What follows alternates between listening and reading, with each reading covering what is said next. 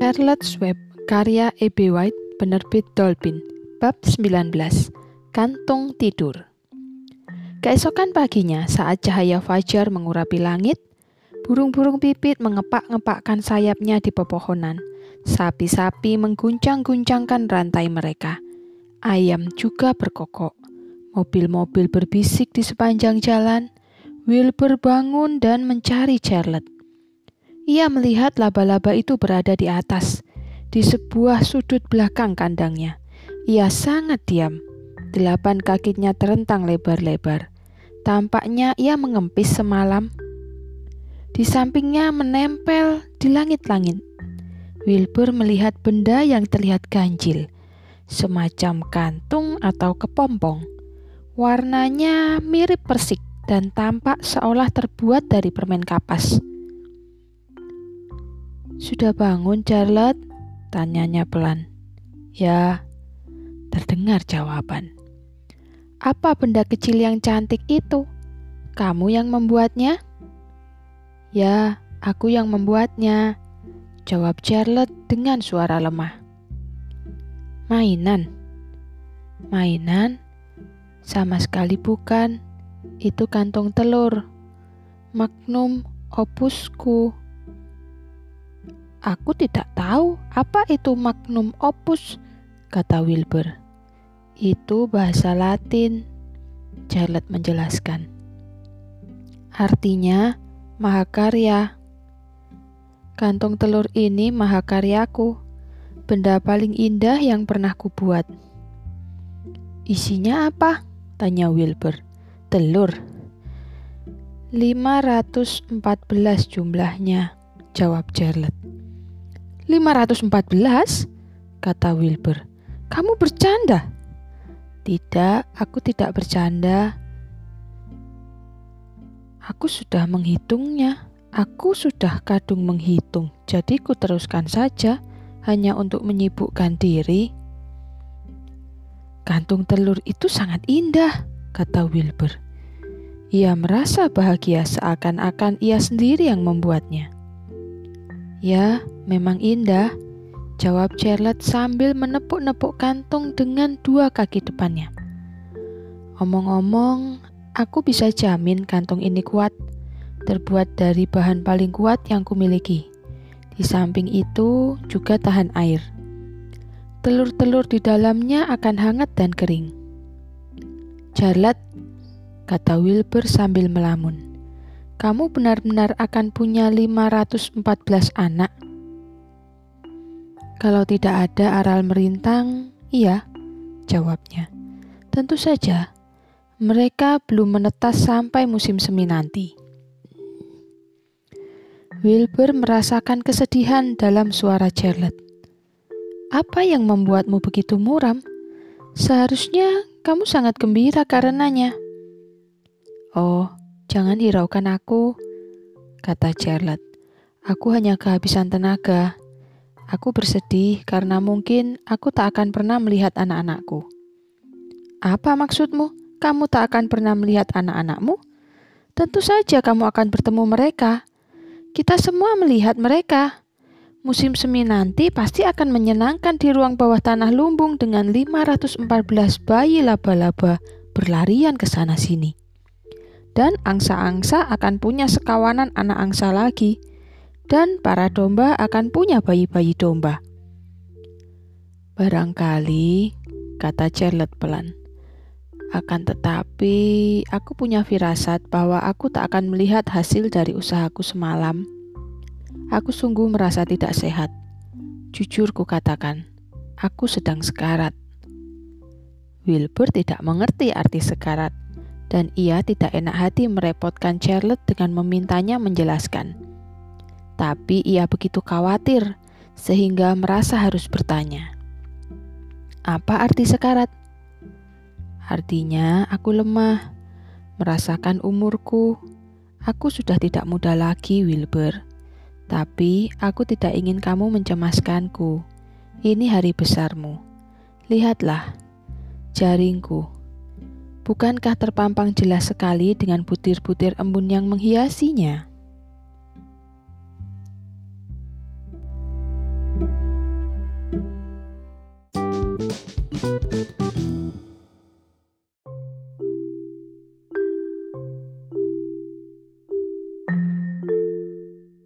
Charlotte Swab, karya E.B. White, penerbit Dolphin. Bab 19, bagian kedua. Jaring Charlotte tak pernah terlihat lebih indah daripada pagi ini. Setiap helai benangnya digelayuti butir embun pagi nan cerah. Cahaya dari timur menerpanya, membuatnya tampak jernih dan terang. Jaring itu adalah rancang agung yang sempurna. Dalam 1 atau 2 jam lagi, arus manusia akan mengalir, membacanya, mengaguminya, menatap Wilbur, dan merenungkan mujizat di sana. Sementara Wilbur mengamati jaring laba-laba itu, sepasang kumis dan wajah lancip muncul. Perlahan-lahan Templeton menyeret tubuhnya melintasi kandang dan menghempaskan diri di sudut. "Aku pulang," katanya, dengan suara parau. Malam yang dahsyat. Tubuh tikus itu membengkak jadi 2 kali lebih besar daripada biasanya. Perutnya besar dan bundar, mirip toples selai. Malam yang dahsyat, ulangnya dengan serak. Pesta pora dan mabuk-mabukan yang dahsyat. Minum alkohol sampai teler. Kemaruk benar. Aku pasti sudah melahap sisa-sisa 30 makan siang. Belum pernah kulihat ceceran makanan seperti itu. Semuanya matang dan berbumbu. Seiring waktu dan panas matahari yang membakarnya. Oh, sungguh melimpah teman-temanku. Melimpah ruah. Seharusnya kamu malu pada diri sendiri, saut Charlotte dengan jijik. Aku tidak heran kalau kamu terkena gangguan pencernaan akut. Jangan cemaskan perutku, Templeton menyeringai. Perutku bisa menangani apa saja. Dan omong-omong, aku punya kabar buruk.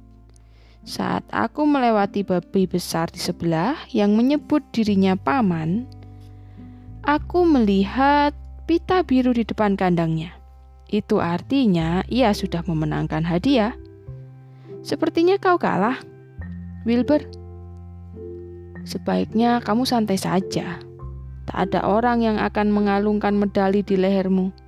Selain itu, aku tidak akan heran kalau Zuckerman berubah pikiran tentang dirimu. Tunggu saja sampai ia mendambakan daging babi segar, ham asap, dan daging asin renyah. Ia akan menggunakan pisau, anakku. Tutup mulutmu, Templeton, kata Charlotte. Kamu terlalu kenyang dan gembung sampai-sampai tak tahu apa yang kamu katakan. Jangan hiraukan dia, Wilbur. Wilbur mencoba tidak memikirkan kata-kata tikus itu barusan. Ia memutuskan untuk mengubah topik pembicaraan. Templeton, kata Wilbur, kalau kamu tidak terlalu mabuk, kamu pasti sudah melihat kantung telur Charlotte. Ia akan menjadi ibu. Asal tahu saja, ada 514 telur di kantung kecil berwarna persik itu. Benarkah? Tanya si tikus sambil menatap kantung itu dengan curiga. Ya, benar, desah Charlotte. Selamat, gumam Templeton. Malam tadi sungguh dahsyat. Ia memejamkan mata, kemudian menarik sejumput jerami untuk menutupi tubuhnya dan langsung tertidur. Wilbur dan Charlotte senang karena terbebas dari makhluk itu untuk sementara waktu.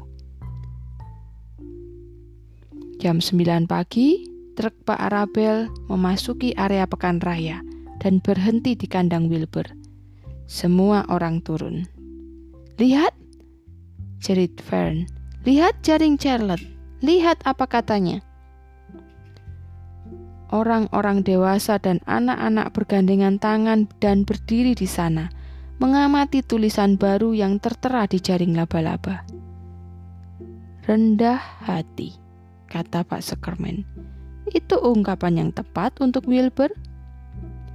Semua orang bergembira menemukan mujizat jaring laba-laba terurang kembali.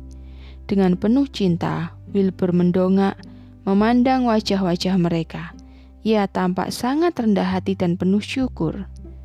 Fern mengedipkan satu matanya kepada Charlotte. Lurvy langsung sibuk. Ia menuangkan seember pakan hangat ke dalam palung. Sementara Wilbur menyantap sarapannya. Lurvy menggaruknya dengan lembut dengan tongkat halus.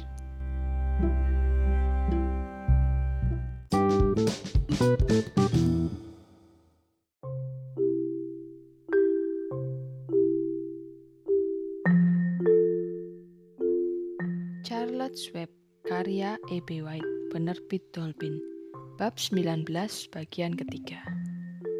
Sebentar, pergi Avery, lihat ini. Ia menunjuk pita biru di kandang si paman. Babi ini sudah memenangkan hadiah pertama. Pada tengah hari, keluarga Zuckerman dan Arable kembali ke kandang babi. Bu Zuckerman mulai menangis. Tak ada yang bicara. Mereka menatap pita itu. Kemudian mereka menatap paman. Mereka menatap pita itu lagi. Lurvy mengeluarkan sapu tangan lebar dan membersihkan hidungnya dengan nyaring. Saking nyaringnya, sampai-sampai bunyinya terdengar oleh para perawat kuda di dalam istal. "Aku minta uang," kata Fern. "Aku ingin ke lapangan." "Kamu tak boleh kemana-mana," kata ibunya. Air mata Fern berlinang-linang. "Kenapa kamu menangis?" tanya Pak Zuckerman. "Ayo, bekerja, Edith. Bawa ke sini susu menteganya."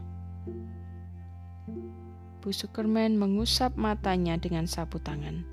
Ia pergi ke truk dan kembali lagi sambil membawa bejana berisi 1 galon susu mentega. "Waktunya mandi," kata Pak Zuckerman dengan ceria.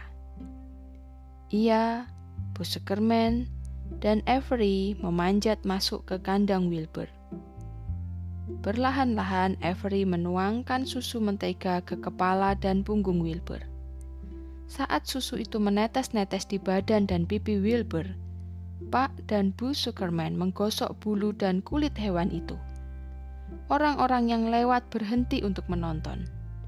Tak lama kemudian, tempat itu dipenuhi orang. Wilbur berubah menjadi putih dan halus menawan. Sinar matahari pagi menerawang dari telinganya yang merah jambu. "Ia tak sebesar babi sebelah," kata salah satu penonton. "Tapi ia lebih bersih. Itu yang aku suka." "Aku juga," kata pria lain. "Ia juga rendah hati," kata seorang wanita sambil membaca tulisan di jaring laba-laba. Semua pengunjung mengucapkan kata-kata baik tentang Wilbur. Semua orang mengagumi jaring laba-laba di situ. Tapi tak seorang pun melihat Charlotte. Tiba-tiba terdengar suara nyaring dari pelantang suara. "Perhatian, katanya.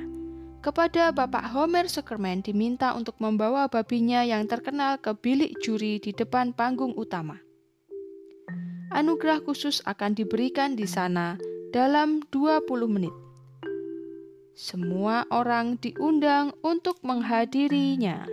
Silakan memasukkan babi Anda ke dalam peti, Pak Zuckerman, dan melaporlah ke bilik juri sekarang juga."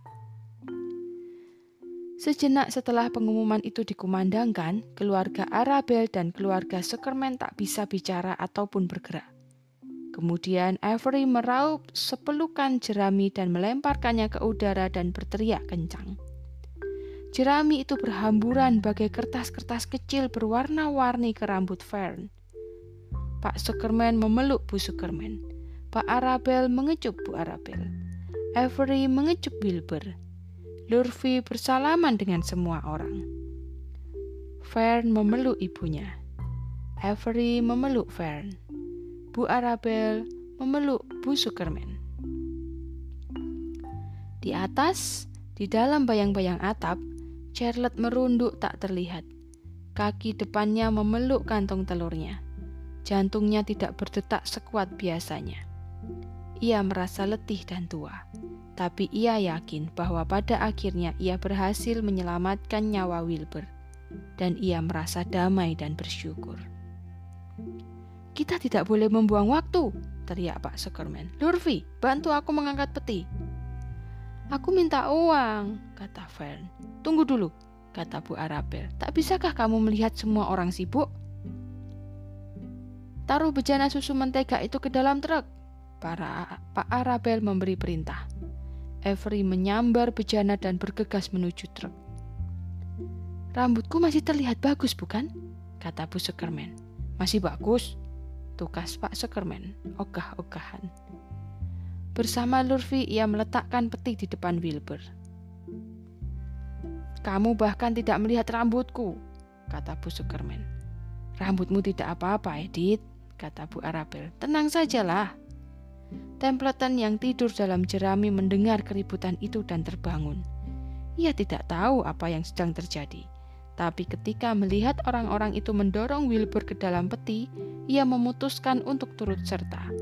Ia menunggu kesempatannya, dan saat tak seorang pun melihat, ia merayap masuk ke dalam peti dan mengubur dirinya di dalam jerami. "Semuanya siap, anak-anak?" seru Pak Zuckerman. "Ayo jalan."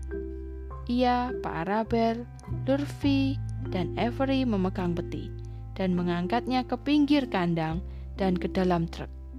Fern melompat naik dan duduk di atas peti. Di rambutnya masih ada jerami. Ia kelihatan sangat cantik dan ceria.